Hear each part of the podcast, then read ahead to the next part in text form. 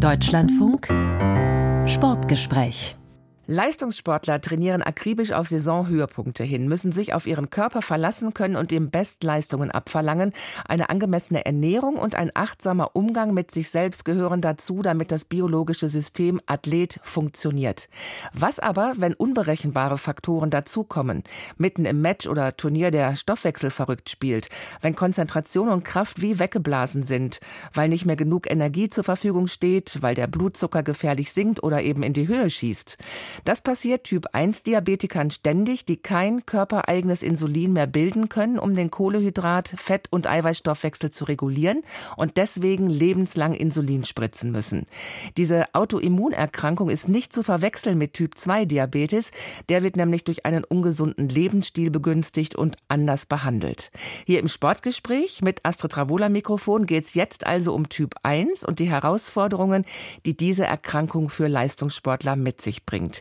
Bei mir ist Timo Urus. Er ist Hockeynationalspieler und seit seiner Kindheit Typ 1 Diabetiker. Danke zunächst mal, dass Sie sich die Zeit nehmen.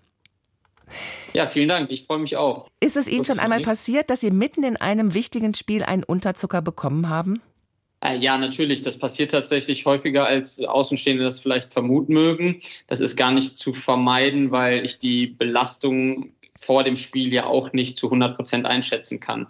Es gibt Spiele, die erwarte ich als extrem anstrengend und laufintensiv, werden sie dann nachher doch nicht. Und so muss ich auch während des Spiels immer wieder ähm, korrigieren, sowohl was vielleicht auch das Insulinspritzen, aber auch die Nahrungsmittelaufnahme angeht. Wie fühlen Sie sich dann körperlich? Können Sie das beschreiben?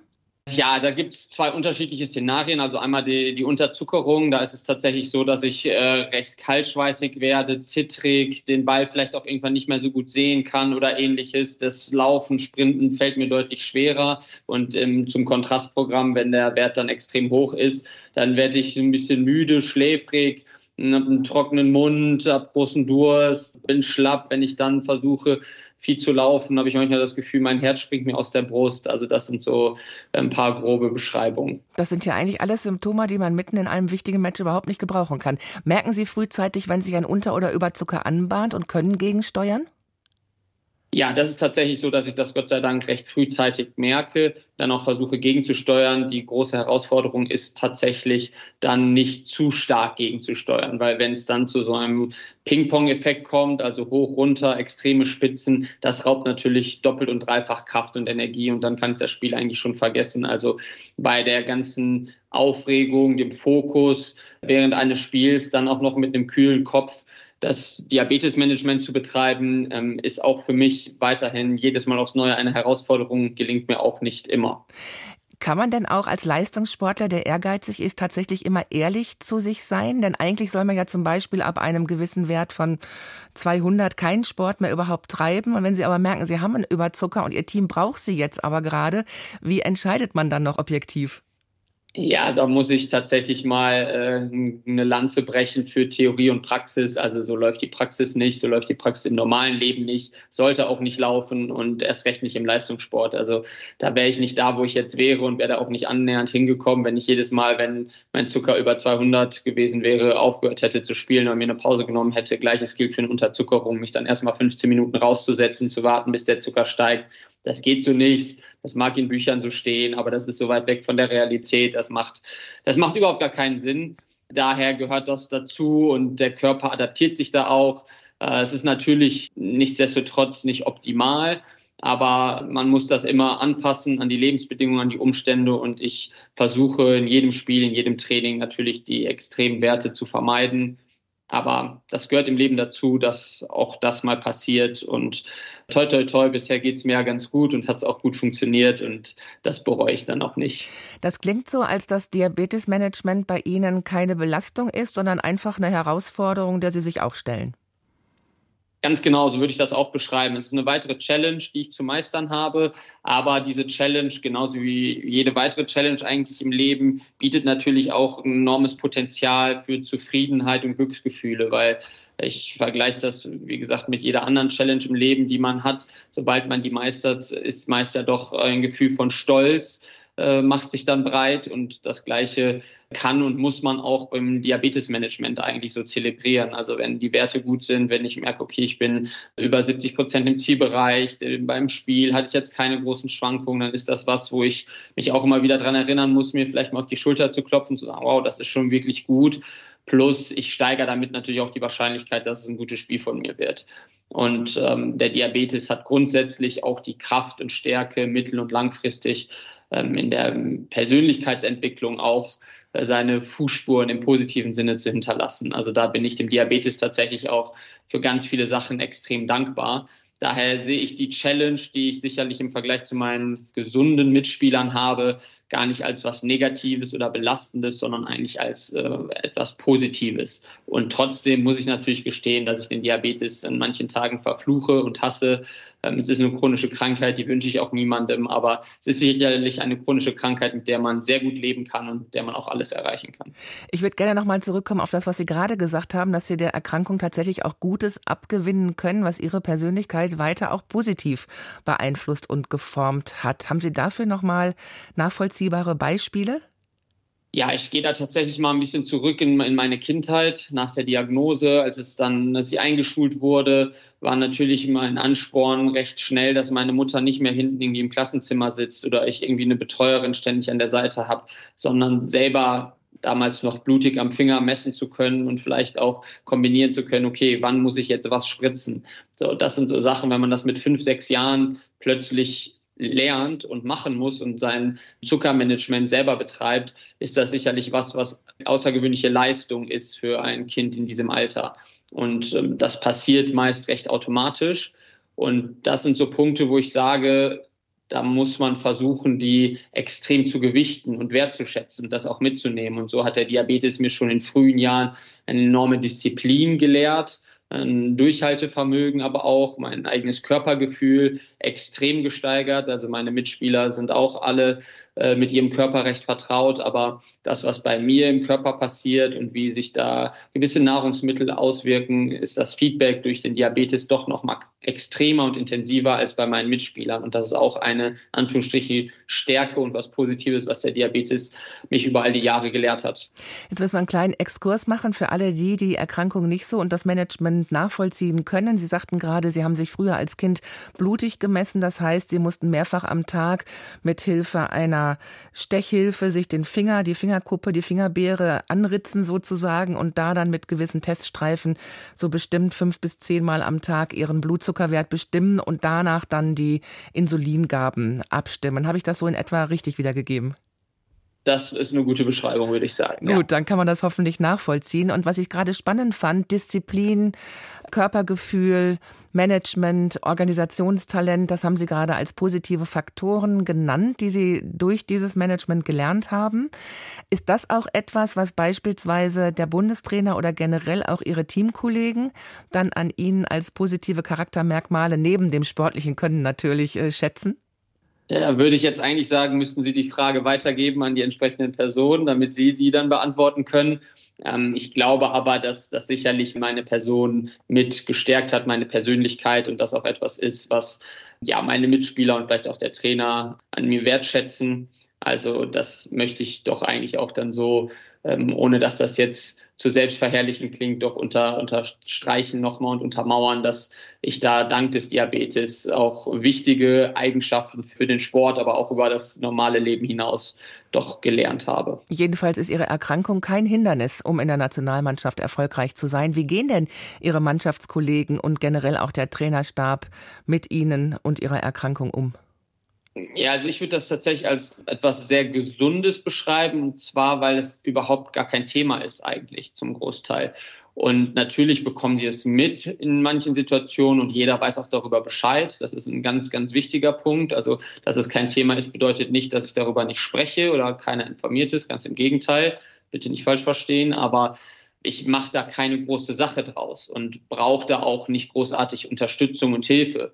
Ich bin selber für mich verantwortlich und äh, merke dann aber, und das sind die schönen Momente, wenn dann doch immer wieder mal, vielleicht in einem ruhigen Moment oder auch in wichtigen Spielen, wo meine Mitspieler doch mitbekommen, oh, ich habe hier ein bisschen gestruggelt mit dem Zucker und trotzdem starkes Spiel gemacht, wenn es dann mal so ein Feedback gibt, wie, boah, Wahnsinn, wir könnten das nicht. Und da ist meine Antwort dann immer, doch, ihr könntet das auch, weil wenn es dann soweit ist, dann wächst man einfach auch an der Herausforderung oder mit der Challenge. Aber das ist natürlich dann so für mich nochmal das, das schönste Lob eigentlich zu erfahren, boah, ja, du leistest neben den ganzen anderen Sachen nochmal eine zusätzliche Hürde, Herausforderung und darauf kannst du auch stolz sein. Sie selber kommen ja auch aus einer Medizinerfamilie, studieren selbst auch Medizin. Hilft das auch, äh, sozusagen einen, ja, ich sag mal, normalen Umgang mit dieser Erkrankung, die eine Herausforderung ist, aber eben keine Belastung für Sie im Alltag, positiv anzunehmen? Ähm, oder denken Sie, dass das Verständnis damit auch viel besser steigt und wächst? Ja, also ich muss ganz klar sagen, dass es ein Riesenvorteil war für mich im Kindesalter, Eltern zu haben, die beide Mediziner sind. Meine Mutter als Kinderärztin sogar hat sich dann quasi mir zuliebe noch zur Diabetologin weiterentwickelt eigentlich. Ähm, das war zum Großteil Segen, in manchen Punkten vielleicht auch Fluch, weil man dann natürlich einen Experten zu Hause hatte. Das war nicht immer nur schön, aber nein, Spaß beiseite. Im, im Großen und Ganzen hat mir das natürlich extrem geholfen, jemanden zu haben und das halt wirklich auch ähm, vor meiner Mutter, die sich da auskannte, die sich bemüht hat, die es nicht zugelassen hat, wenn sich auch nur ansatzweise jemand quergestellt hat. Oder ich weiß noch, dass damals der Direktor an der Grundschule sogar mit, der, mit dem Vorschlag kam, ich sollte doch auf eine Behindertenschule gehen oder ähnliches. Da hat meine Mutter dem doch recht schnell den Zahn gezogen und klar gemacht, darüber wird überhaupt nicht diskutiert, ich gehe auf diese Schule. Also das sind schon Sachen, ähm, da bin ich sehr froh und dankbar und hat mir in den entscheidenden Phasen im Heranwachsen doch sehr geholfen, wie ich auch den Diabetes sehe und damit umgehe und auch meine Mitmenschen. Also da bin ich meinen Eltern, speziell meiner Mutter, auch unendlich dankbar für. Ähm, jetzt mein Studium heutzutage hat da gar nicht mehr viel mit zu tun, ehrlich gesagt. Dafür ähm, bin ich schon im Umgang viel zu weit gewesen. Aber ja, natürlich ist es ganz spannend, da auch nochmal gewisse, gewisse innere Abläufe genauer zu durchleuchten, zu verstehen vielleicht, wobei ich gerade im Themenbereich Diabetes da vorher auch schon mich recht gut informiert hatte. Sie haben gerade gesagt, dass es mitunter dann auch mit der Erkrankung doch auch noch mal zu, ja, ich sag mal, Reibereien mit Ihrer Mutter kam. Ich könnte mir vorstellen, gerade im, im, in der pubertären Phase möglicherweise, wo man ja rebelliert und vielleicht so ein bisschen auch die Erkrankung als Druckmittel nimmt, um die Eltern zu ärgern. Können Sie sich an solche Szenerien beispielsweise auch erinnern? Ja, auf jeden Fall. Also ich glaube, das ist auch ganz normal, unabhängig davon, was für einen Beruf dann die Eltern nachher ausüben. Bei mir war es so, da habe ich noch eine gute Erinnerung dran, auch in der Pubertät. Wir hatten einen Hockeyplatz in Krefeld früher immer so einen Kiosk, wo man sich auch so Süßtüten und weiß nicht was holen konnte. Und irgendwann habe ich dann mal mein Taschengeld mitgenommen, weil ich, da ich, wir durften grundsätzlich meine Schwester auch, die gesund ist, jetzt nicht häufig uns irgendwelche Süßtüten holen, was man ja jetzt im Nachgang auch verstehen kann. Aber als Kind war das manchmal blöd. Da habe ich irgendwann mal zwei, drei Euro Taschengeld mitgenommen und damals bekam man dafür noch wirklich eine richtig dicke Süßtüte und äh, mir die dann geholt und irgendwie dann nach dem Training da mit den Jungs und Freunden gegessen und dann noch weiter Fußball gespielt, hatte aber, weiß ich nicht, glaube ich, das Insulin nicht dabei oder so, also irgendwie nicht ganz so rund und bin dann nachher mit einem Zucker von High, also wirklich unmessbar hoch, äh, nach Hause gekommen, habe mich total elendig gefühlt und dachte eigentlich, ich wische meiner Mutter irgendwie einen aus und habe dann eigentlich das ganz schöne, in Anführungsstrichen in dem Fall nicht schöne, aber das doch direkte und harte Feedback meines Körpers bekommen. So meine Mutter hat zwar ein Stück weit mitgelitten, der tat das auch leid, aber ich war die Person, die das ausbaden musste. Jetzt habe ich das natürlich nicht just in dem Moment direkt so reflektieren können, aber das waren schon so Situationen und das meine ich auch mit dem, der Diabetes gibt einem dann doch auch sehr viel, wenn man, wenn man die Stärke, Reife hat oder auch das Umfeld, es einem manchmal hilft, auch einen Schritt zurückzugehen und über Sachen nachzudenken und in den eigenen Körper reinzufühlen, weil da gibt der Diabetes einem schon sehr, sehr viel mit dann äh, kann man da sehr viele Schlüsse fürs eigene Diabetesmanagement, aber tatsächlich auch fürs Leben rausziehen. Und da bin ich sicherlich dank meiner Eltern und äh, ja, der Erziehung meiner Eltern äh, doch auf einem sehr guten Weg unterwegs gewesen. Warum gehen Sie so offen mit Ihrer Erkrankung um? Andere TopsportlerInnen sind da ja oft zurückhaltender. Ich könnte vielleicht jetzt so aus dem Stehgreif fünf bis acht Profis aufzählen. Alle anderen, da hat man doch den Eindruck, ich glaube, die Dunkelziffer könnte höher sein, äh, gehen da doch sehr zurückhaltend mit um. Ja, also man muss ganz klar sagen, dass ich damals, als ich mit 14 Jahren zu meinem ersten Nationalmannschaftslehrgang der U16 gekommen bin, ziemlich alleine auf weit im Posten war. Also es gab niemanden, mit dem ich wirklich sprechen konnte. Social Media, so wie wir es heute kennen, gab es damals in der Ausführung, Ausprägung auch noch nicht. Ich konnte jetzt nicht irgendjemanden mal anschreiben, kontaktieren und sagen, ja, wie machst du das denn? Äh, ich wusste einzig und allein von Dimo Wache für einen Fußballtorwart von Mainz 05, dass es jemanden gibt im Profisport der ersten Bundesliga, ähm, der Diabetes hat. Und allein die Tatsache, dass ich das wusste, ich habe dann über ein paar Kontakteckenenden dann auch mal eine Autogrammkarte bekommen mit irgendwie alles Gute. Schenkt immer noch in meinem Kinderzimmer in Krefeld die Karte. Also allein diese Karte und die Tatsache, dass da jemand gibt, hat mir so viel Kraft und Mut gegeben, dass ich das auch schaffen kann und schaffen werde. Aber ich hätte damals sehr viel dafür getan, um äh, ja, mit einem Dimo Wache oder jemand anders in Austausch zu kommen oder mehr zu hören und musste so meine eigenen auch schmerzhaften Erfahrungen zum Teil machen bei den ersten Lehrgängen, weil dann doch auch die, die Ärzteschaft, die Diabetologen, ähm, damals natürlich noch schlimmer als heute, aber auch heute ist da doch noch Luft nach oben, gerade im Thema Leistungssport und Sport und Diabetes. Du hast vorhin auch angesprochen mit, ähm, ja, wenn über 200 dann eigentlich kein Sport, das hat alles nichts mit der Realität und auch nichts mit Leistungssport zu tun. Ähm, da ist das doch sehr, sehr kritisch und schwierig. Und daher habe ich dann irgendwann nach meinen ersten Olympischen Spielen 2016, nachdem es einen, einen Film gab über Hockey und uns, der auch in einigen Kinos lief, über Social Media einige Nachrichten von äh, primär Kids, die Hockey spielen, bekommen. Ähm, die sagten, ach, du hast Diabetes und das wussten wir nicht und ah, cool. Und da ist mir so ein bisschen dann bewusst geworden, okay, ich habe mich jetzt nicht als jemand großen, berühmten gesehen, aber das war für mich so der Punkt, okay, jetzt wäre eigentlich äh, die Zeit, was zurückzugeben. Das, was ich vermisst habe und kritisiert habe, könnte ich jetzt besser machen. Und das war der Startschuss, weshalb ich das tue und habe bisher da eigentlich auch nur Positives erfahren, sowohl für mich selber auch, weil ich lerne und profitiere ja auch von jedem Austausch, aber auch zu sehen, dass ich Kindern und Jugendlichen da vielleicht ein Vorbild sein kann und Eltern und andere motivieren kann, ist einfach was ganz Besonderes. Vielleicht lange Antwort, aber ähm, zu den anderen Sportlern, die sich da nicht outen, das ist für mich wirklich völlig inakzeptabel. Ich muss es wirklich so sagen. Da gibt es für mich kein einziges Argument für, weshalb man das nicht macht. Ähm, neuestes Beispiel mit Zverev, der sich jetzt geoutet hat. Das ist aus meiner Sicht ein Riesenskandal, dass das vorher nicht passiert ist. Auch da hatte ich Gespräche mit seinem Management. Das ist, ja, konnte kein Argument geliefert werden, Zeichen von Schwäche oder, oder. Ich glaube, das nicht zu zeigen ist ein Zeichen von Schwäche. Äh, umso besser, dass er es jetzt nachträglich gemacht hat. Aber da haben sicherlich viele Menschen, ob falsch beraten, falsche Eltern, falsches Selbstvertrauen, falsche Einschätzung, leider Gottes auch im Spitzensport, wo man es nicht vermuten würde, äh, schlechte Entscheidungen getroffen, weil ich der Meinung bin, wenn man diese diese Rolle, egal in welcher Sportart einnimmt, geht auch immer ein gewisses Verantwortungsgefühl oder auch Pflichtbewusstsein damit einher gegenüber den Kindern und Jugendlichen. Und wenn man der Rolle nicht gerecht wird, dann hat man eigentlich als Vorbild und als Profi auch einiges falsch gemacht, muss ich ganz ehrlich sagen. Ja, Tennisprofi Alexander Zverev haben Sie gerade angesprochen, der ja auch mit seinem ja, Outcoming sozusagen eine Stiftung äh, gegründet hat für Kinder, die auch an Typ 1 Diabetes erkrankt sind, um eben ja vielleicht so ein bisschen ähm, das Tabuthema mehr in die Öffentlichkeit zu ziehen.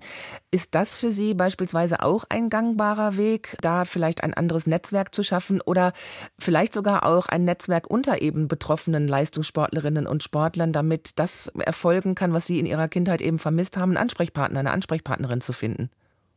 Da gibt es schon mit der IDAA, also der Internationalen Diabetes Athlete Association, jetzt war es Englisch, aber genau, ähm, gibt es schon Vereine und Gruppierungen. Natürlich ist grundsätzlich die Diabetes-Community eine, die gerade wächst und das ist auch gut, aber verhältnismäßig für das, was es bräuchte, noch größer und stärker wachsen müsste. Daher ist grundsätzlich natürlich jede Initiative erstmal positiv ähm, zu bewerten für mich, und das ist eigentlich das Wichtige und auch Messbare, was steckt da wirklich hinter? Also steckt da wirklich ein, äh, eine Überzeugung hinter und folgen dann auch entsprechende Taten und äh, ja, ein Engagement oder ist das mehr ein Aufputschen des eigenen Images? Um das mal etwas diplomatisch, aber doch kritisch zu formulieren, äh, weil dazu diese Sache in Anführungsstrichen böse gesagt zu missbrauchen, äh, da hört der Spaß dann, finde ich, auf. Aber wenn man da wirklich das erkennt als Potenzial und ähm, sich dafür einsetzen möchte, ist das egal in welcher Art und Weise ein absoluter Zugewinn und eine Bereicherung für alle und alle Betroffenen. Und äh, das finde ich super. Ich selber versuche es ja auch immer wieder durch unterschiedliche Vorträge, Veranstaltungen, Austausch, das Netzwerk zu bereichern und hatte ja auch schon erwähnt, auch ich profitiere da ja enorm von, weil es ist ja nicht so, dass ich mich hinstellen kann und sage, ah ja, ich weiß jetzt, wie es funktioniert und mache das alle so und dann klappt's. Jeder Tag aufs Neue ist ja eine Herausforderung. Es gibt ja nicht das Rezept, wie es funktioniert. Daher ist diese Community so wichtig und der Austausch, weil jeder von jedem lernen kann. Und ähm, da sehe ich die ganze Community auf einem sehr guten Weg und wie gesagt, die wächst auch, aber da kann sicherlich noch mehr geschehen. Die Aufmerksamkeit ist da und dieser ja eigentlich Monat November mit dem Weltdiabetestag ist natürlich dafür auch ganz hilfreich, das noch etwas mehr ins Rampenlicht zu rücken. Sie haben vorhin gesagt, dass Sie so ein Outcoming immer gut finden und nicht verstehen können, warum Sportler, Sportlerinnen möglicherweise mit ihrer Erkrankung ähm, hinterm Berg halten. Ist denn der Leistungssport strukturell tatsächlich gut genug aufgestellt, um Talente eben auch mit ja, dieser Erkrankung beispielsweise bestmöglich zu unterstützen? Oder könnten Sie sich nicht auch vorstellen, dass vielleicht Sponsoren äh, sich abwenden könnten, wenn sie eben gerade nicht aus dem pharmazeutischen Bereich vielleicht kommen und da einen gewissen Vorteil sehen und das instrumentalisieren könnten, die Erkrankung eines Profis? Ja, ich glaube, das muss man trennen. Also einmal die Frage, wie ist es mit Typ 1 Diabetes in eine Profikarriere einzutauchen? Sind die Strukturen im deutschen Sport dafür optimal? Sicherlich nein als Antwort, aber das liegt nicht nur an Diabeteserkrankungen, sondern da gibt es ganz viele andere Punkte, wo ich jetzt weit ausholen könnte, wie schlecht die Strukturen im deutschen Sport sind. So, da ist nur mit einer weiteren Herausforderung wie dem Typ 1 Diabetes einfach, ähm, werden einem weitere Steine in den Weg gelegt. So, und da hilft es sehr, ein, ein Umfeld zu haben, seitens Familie, Freunde und so weiter, vielleicht auch Trainer, die einen da unterstützen. Das muss man ganz klar sagen. Wenn das nicht der Fall ist, dann wird es einfach noch mal schwerer. Punkt. Äh, was die Sponsoren angeht, also sollte ein Sponsor sich von einem abwenden, weil er hört, äh, man ist an Typ 1 Diabetes erkrankt, dann äh, ist das so ein bisschen wie mit Freunden, die das tun. Da würde ich sagen, gut, dann waren das auch keine Freunde und dann kann man auch auf den Sponsor mehr als gut verzichten. Und dann würde ich mich auch selber fragen, wie sehr, wie blind ich gewesen sein muss, überhaupt mit diesem Sponsor einen Deal einzugehen. Ähm, weil auch da hätte ich gern mal dann ein Argument gewusst, weshalb man damit nicht gesehen werden möchte oder dafür nicht stehen möchte. Ich sehe da persönlich wirklich nur die positiven Aspekte, die ich zum Teil vorhin auch schon genannt habe, dass man trotz, ja, oder bei mir ja eigentlich auch gerne dank einer Diabeteserkrankung solche Leistungen erbringt, sollte eigentlich für jedes Unternehmen, egal aus welcher Branche, was Positives und eine Story sein. Das, darum geht es ja meist auch, Storytelling, die man erzählen kann, die besonders ist, die andere Menschen motiviert und ja, ein Unternehmen, was sich dann von einem distanziert, ist aus meiner Sicht auch kein Sponsor, den man an der Seite haben sollte. Also muss man im Grunde, ich überspitze jetzt mal formuliert, als Typ 1 Diabetiker einen Leistungssport ähm, ergreifen, um die Vorteile überwiegen zu haben im Leben. Denn ich knüpfe nochmal an an das, was Sie vorhin gesagt haben. In der Grundschule hat man im Grunde versucht, sie auf eine spezielle Schule umzudirigieren. Ähm, Inklusionskräfte, Integrationskräfte sind rar im äh, Alltag, im Schulalltag. Und Diabeteshilfen, ähm, also Leute, die Kinder unterstützen, wenn es zum Beispiel auf Klassenfahrten geht und so weiter, gibt es kaum oder sind auch wenig nur zu finanzieren. Da müsste also in der Gesellschaft einfach ein komplettes Umdenken erfolgen, oder? Vollkommen richtig. Und da muss ich auch nochmal betonen, bin ich sicherlich nicht der Standardfall, wie es gelaufen ist. Also durch meine Mutter, die dann auch tatsächlich mit auf Klassenfahrten zum Teil gefahren ist oder so, ähm, hat sie mir alles ermöglicht. Und das ist leider Gottes nicht für, für jeden Jugendlichen, für jedes Kind die Normalität und Realität. Das ist mir sehr wohl bewusst. Und gerade deshalb, Sie haben es angesprochen, geht es darum, die Bevölkerung, die Lehrerinnen und Lehrer, die Direktoren und so weiter abzuholen und aufzuklären, dass es etwas ist, was man äh, kontrollieren kann, in den Griff bekommen kann. Im besten Fall sind die Kinder selber schon recht selbstständig. Ich verstehe natürlich dann auch hm, eine Lehrerin, die keine Ahnung von Diabetes oder Medizin hat und einfach Sorge hat, was falsch zu machen, weil das dann natürlich auch lebensbedrohlich werden kann. Da einen gewissen Respekt vorzuhaben, verständlich. Aber dann muss es darum gehen, an den Schulen äh, Schulungen abzuhalten, beizubringen, okay, was ist wie möglich, klar, dann Inklusionshelfer und so weiter, wobei Inklusion finde ich da eigentlich das falsche Wort, aber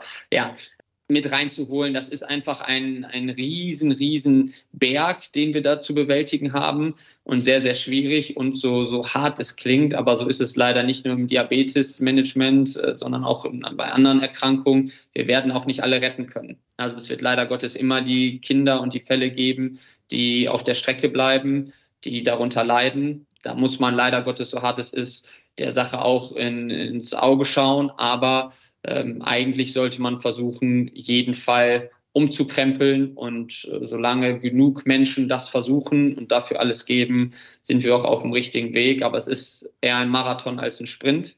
Und wir sind, weiß ich nicht, vielleicht gerade bei Kilometer 10, mhm. würde ich sagen. Also es ist noch, liegt noch viel Arbeit vor uns. Ja, auch weil es ja eine sehr kostspielige Erkrankung ist. Das muss man ja auch sagen. Da gibt es im Grunde einen technologischen Ersatz für die ausgefallene Bauchspeicheldrüse, die eben kein natürliches Insulin mehr produziert. Aber das sind Systeme, die sehr teuer sind und die auch nicht alle Krankenkassen gerade für Kinder übernehmen, obwohl man da ja eigentlich im Idealfall gesprochen gerade den Kindern das bestmöglichste Equipment zukommen lassen müsste. Das ist vollkommen richtig und da machen wir nächste große Feld auf, Krankenversicherung und wie tickt eigentlich unsere äh, Welt, unsere Gesellschaft. Es geht immer nur um Profit und Geld.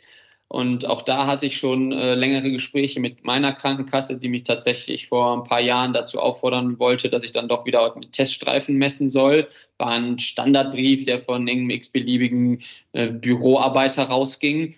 Und da habe ich mir die Zeit genommen, dann mal angerufen und eine ordentliche Standpauke gehalten und gesagt, dass ich mich davon jetzt nicht einschüchtern lasse und dass ich keinen einzigen Zettel einreichen werde, dass ich eine chronische Krankheit habe, auch jetzt nicht per Wunder der erste Mensch bin, der geheilt wurde. Ich werde weiterhin die äh, Sensoren beziehen und die wird die Kasse auch zahlen. Ich möchte nur klar machen, dass wenn ein anderes Kind oder Eltern diesen Brief erhalten und dann erstmal zum Arzt rennen müssen, um die Arztbriefe der letzten fünf Jahre einzusammeln, wo die Ärzte eigentlich auch nicht die Zeit haben, Monate vergehen, dann plötzlich keine Versorgung mehr mit Sensoren stattfindet und, und, und, und, und. Und jemand, der da einfach mal so lapidar auf den Knopf drückt und irgendeinen Brief rausschickt, damit bei äh, Menschen etwas auslöst und bewirkt, was wirklich mittel- und langfristig und auch schon kurzfristig einen Schaden anrichtet. Und dann, das muss man ja auch nochmal sagen, ist es vielleicht für die Krankenkasse im Hier und Jetzt das größere Invest in einen Sensor oder in eine Pumpe. Aber gerade der Diabetes ist ja die Erkrankung schlechthin, wo ein Großteil der schweren Folgeerkrankungen, wo es gilt, die zu vermeiden. So, und ähm, wenn das habe ich auch versucht zu erklären, wenn man jetzt nicht sagt, okay, wir sind bereit, ein paar Euro mehr zu investieren, haben dafür aber nachher nicht mit 50 den Patienten oder die Patientin mit Schlaganfall und Herzinfarkt, weil dann wird es ja richtig teuer für die Krankenkasse, ja, sondern wir investieren jetzt ein bisschen mehr und sind dann dafür in 10, 20, 30, 40 Jahren aber günstiger im Schnitt unterwegs. So denkt aber ja leider nicht unser Gesundheitssystem und auch nicht die Kasse. Da wird vom, vom ersten, ersten bis zum 31.12. gedacht und das war's dann, vielleicht noch bis maximal erstes Quartal des Folgejahres und das ist bei einer Erkrankung wie dem Diabetes fatal und auch da kommen wir dann immer wieder darum, ist leider Gottes häufig entscheidend, wie ist man aufgestellt, was hat man für Freunde, Familie, Ärzte, für ein Umfeld, was einen da vor solchen Sachen einfach auch schützt und nicht in diese Fallen tappen lässt. Und die lauern leider Gottes aber auch nicht nur beim Diabetes, sondern auch in vielen anderen ähm, medizinischen Bereichen bei Krankheiten zuhauf mhm. in unserer Gesellschaft. Inzwischen ist ja die Technologie sehr weit. Es gibt kontinuierliche Glukosemessungen, Werte können ans Handy gesendet werden, Katheter liegen im Unterhautfettgewebe und über die können dann mit den Insulinpumpen das regelmäßig äh, berechnete Insulin individuell automatisch abgegeben werden. Nutzen Sie da die neuesten Systeme oder sind Sie eher klassisch mit Spritzen unterwegs? Genau, ich bin da quasi so ein bisschen hybrid. Also einerseits äh, neu mit dem CGM-Gerät, mit dem G7 von Dexcom, also wirklich das Neueste von Neues, vom Neuesten. Und gleichzeitig aber auch noch mit dem Pen unterwegs, also mit der Spritze. Noch keine Insulinpumpe. Es ist sicherlich nur eine Frage der Zeit, bis ich da auch umsteige, weil ich sehe natürlich die Entwicklung und auch mit dem Closed-Loop-Verfahren und den künstlichen Intelligenz, die dazukommt, dass da schon sehr viel Potenzial schlummert. Aber aktuell für mein jetziges Leben und meine Tagesabläufe mit dem Leistungssport sehe ich da aktuell keine großartige Verbesserung und fahre da getreu dem Motto Never change a winning team or running system ähm, bleib dabei und sobald ich, was in absehbarer Zeit auch kommen wird, aufgrund meines Alters, äh, der, der internationalen Sportkarriere meinen Rücken äh, zudrehend kehren werde, ähm, ist dann sicherlich auch bei meinem Diabetesmanagement nochmal eine Umstellung. Ja, fällt mir auch gerade ein, eine Pumpe ist wahrscheinlich auch dann in so einem Spiel ähm, gar nicht gut zu platzieren. Also was mag die wiegen? So an die 100 Gramm, die könnte man mit dem Bauchgurt vielleicht am Rumpf befestigen oder am Oberschenkel oder einfach auch in einer Trikothose tragen. Aber das ist ja dann doch auch lästig und ablenkend. Da ist es dann wahrscheinlich für einen Profi besser äh, zu spritzen. Absolut richtig, aber da muss man auch wieder sagen, es sind ja individuelle Lösungen, die gefunden werden müssen. Also wenn ich jetzt sage, ich würde vielleicht auch so argumentieren, ja, es würde mich stören, wo soll ich es hinsetzen? Hm, ich habe vielleicht auch das Problem, ich kann es gar nicht so gut im Bauch, Unterhaut-Fettgewebe aktuell noch recht gering und so weiter. Da sagt mir aber vielleicht jemand anderes, nö, ich mache das mit Pumpe und das ist super und ich kann es mir nicht anders vorstellen. Also das ist einfach nur etwas, wo ich gerade happy mit bin, wo es gut läuft. Das ist, das ist das Wichtigste, dass mein Management gut funktioniert. Das tut es mit der Kombi Pen und Sensor und äh, daher gibt es da keinen Grund, das zu wechseln. Aber ähm, ich bin weit weg davon zu behaupten, das ist der, der einzige oder wirklich der beste Weg für alle. Das muss jeder für sich herausfinden. Und auch da gilt es wieder darum, ein Austausch ist da super wichtig und für mich war aber genau das ähm, mit der Pumpe, wohin und wie und dann, wir haben Vollkontaktsport bisher eher ein Ausschusskriterium. Mhm. Als Leistungssportler müssen Sie ja auch Ihren Insulinbedarf anmelden, da Insulin ja auch auf der Dopingliste steht, also eine medizinische Ausnahmegenehmigung vorlegen. Ist das, war das problematisch?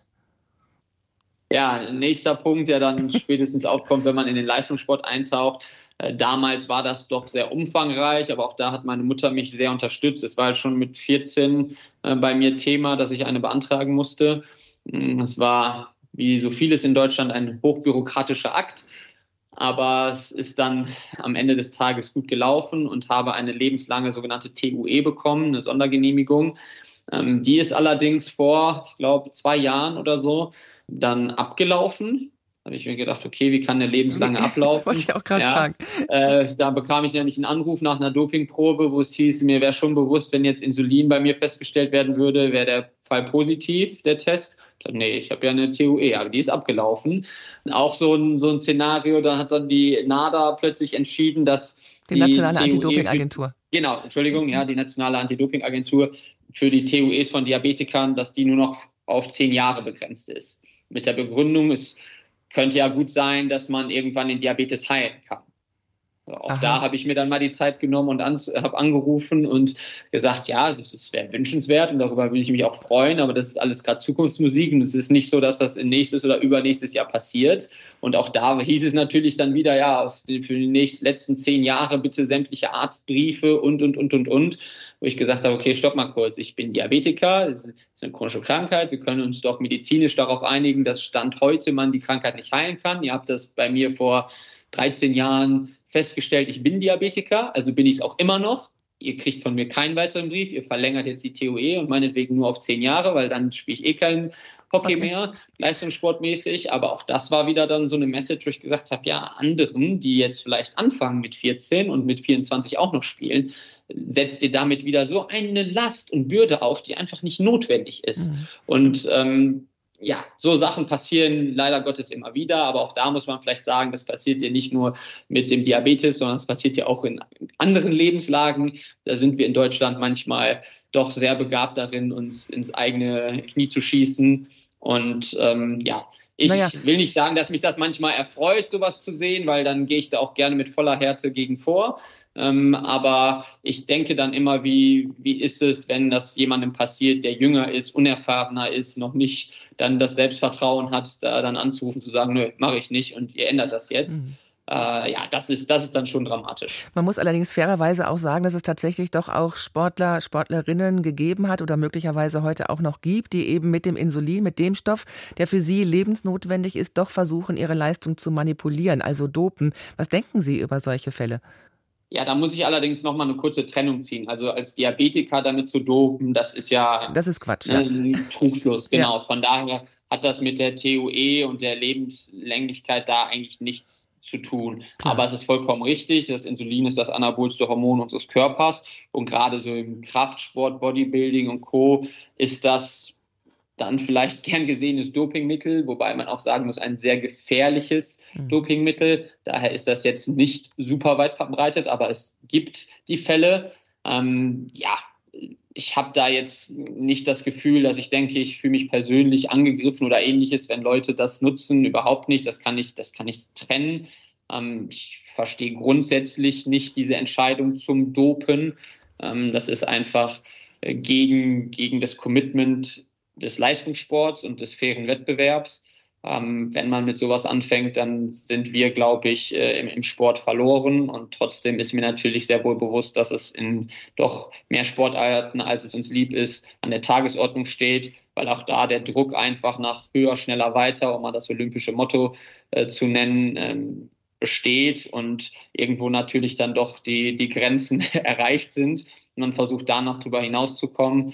Aber ja, also da habe ich eher eine grundsätzliche Haltung und Meinung zum Thema Doping. Hm. Jetzt haben Sie gerade das Stichwort Olympia genannt. Das würde mich noch zum Schluss unseres Gesprächs interessieren. Was machen Sie denn bei so großen Turnieren, Olympischen Spielen, Weltmeisterschaften, Europameisterschaften, wenn Sie Ihre Ernährung selbst nicht so steuern können, Zeitverschiebung vielleicht noch dazu kommt, die Aufregung mit Adrenalin als Gegenspieler auch noch mit reinspielt? Was haben Sie da für Empfehlungen? Ja, Empfehlung bin ich auch vorsichtig, aber ich kann so ein bisschen sagen, genau, wie, wie ich vorgehe und was ich mir über die Jahre so äh, angewöhnt habe und womit ich auch ganz gut fahre. Also es waren auch wieder sehr viele Punkte. Wir starten mal mit dem, mit dem Essen. Also ich mache es tatsächlich bei wichtigen Turnieren so, dass ich sowohl beim Frühstück als auch dann beim Pasta-Buffet oder so vor dem Spiel, je nachdem, wann wir dann spielen, immer das Gleiche zu mir nehme wir reisen ja in der Regel auch schon eine gewisse Zeit vorher an bei Turnieren und dann habe ich also drei, vier, fünf, manchmal acht Tage Zeit, vorher mich schon einzugrooven. Äh, was muss ich jetzt für die zwei Brötchen mit dem Aufschnitt, Glas Saft und Co. und dem Joghurt mit Früchten spritzen? Ähm, das klappt dann ganz gut und dann halte ich das in Anführungsstrichen recht eintönig und tatsächlich identisch so für die Folgetage, weil es einfacher ist im Diabetesmanagement. Ähnlich ist dann beim Pasta-Buffet drei Stunden vor dem Spiel. Da gibt's dann für mich keine Bolognese oder Tomatensauce oder ähnliches drauf, weil ich einfach nicht weiß, wie ist die zusammengesetzt. Ist die jetzt mit Zucker gesüßt, mit irgendwelchen anderen Süßungsstoffen versehen? Das ist das wirkliche Tomaten, das ist irgendwas Pulveriges, was da drin ist. Das sind einfach Faktoren, ja, das sind Faktoren, die, die versuche ich damit auszuschließen und esse dann trockene Nudeln. So, das ist jetzt kein, kein Hochgenuss, aber erfüllt dennoch seinen Zweck. Ich habe die Kohlenhydrate. Zwei und, Wochen lang. Ja, uh. Ja, gut, wir haben jetzt nicht an jedem Tag ein Spiel, also ja. dann an einem Rest-Day oder so, dann, dann in Anführungsstrichen cheate ich, beziehungsweise esse ich dann auch nochmal normal und das, was besser schmeckt, dann gibt's auch Soße, aber tatsächlich an den Spieltagen, wo es für mich drauf ankommt, ähm, halte ich es so recht trist. Größere Herausforderung dann sicherlich auch nochmal so bei Olympia eine Mensa, wo man noch weniger weiß, wo ist was drin. Aber ja, eine weitere Challenge, die es gilt anzugehen und zu meistern und das gelingt auch.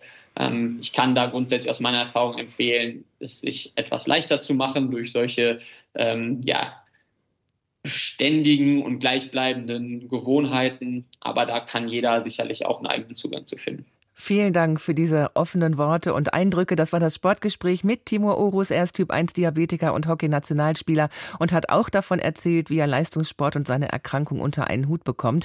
Dieses Sportgespräch und auch unseren Podcast Players, in dem es auch um inspirierende SportlerInnen geht, den gibt's auch in unserer Deutschlandfunk Audiothek-App. Reinklicken und reinhören lohnt sich.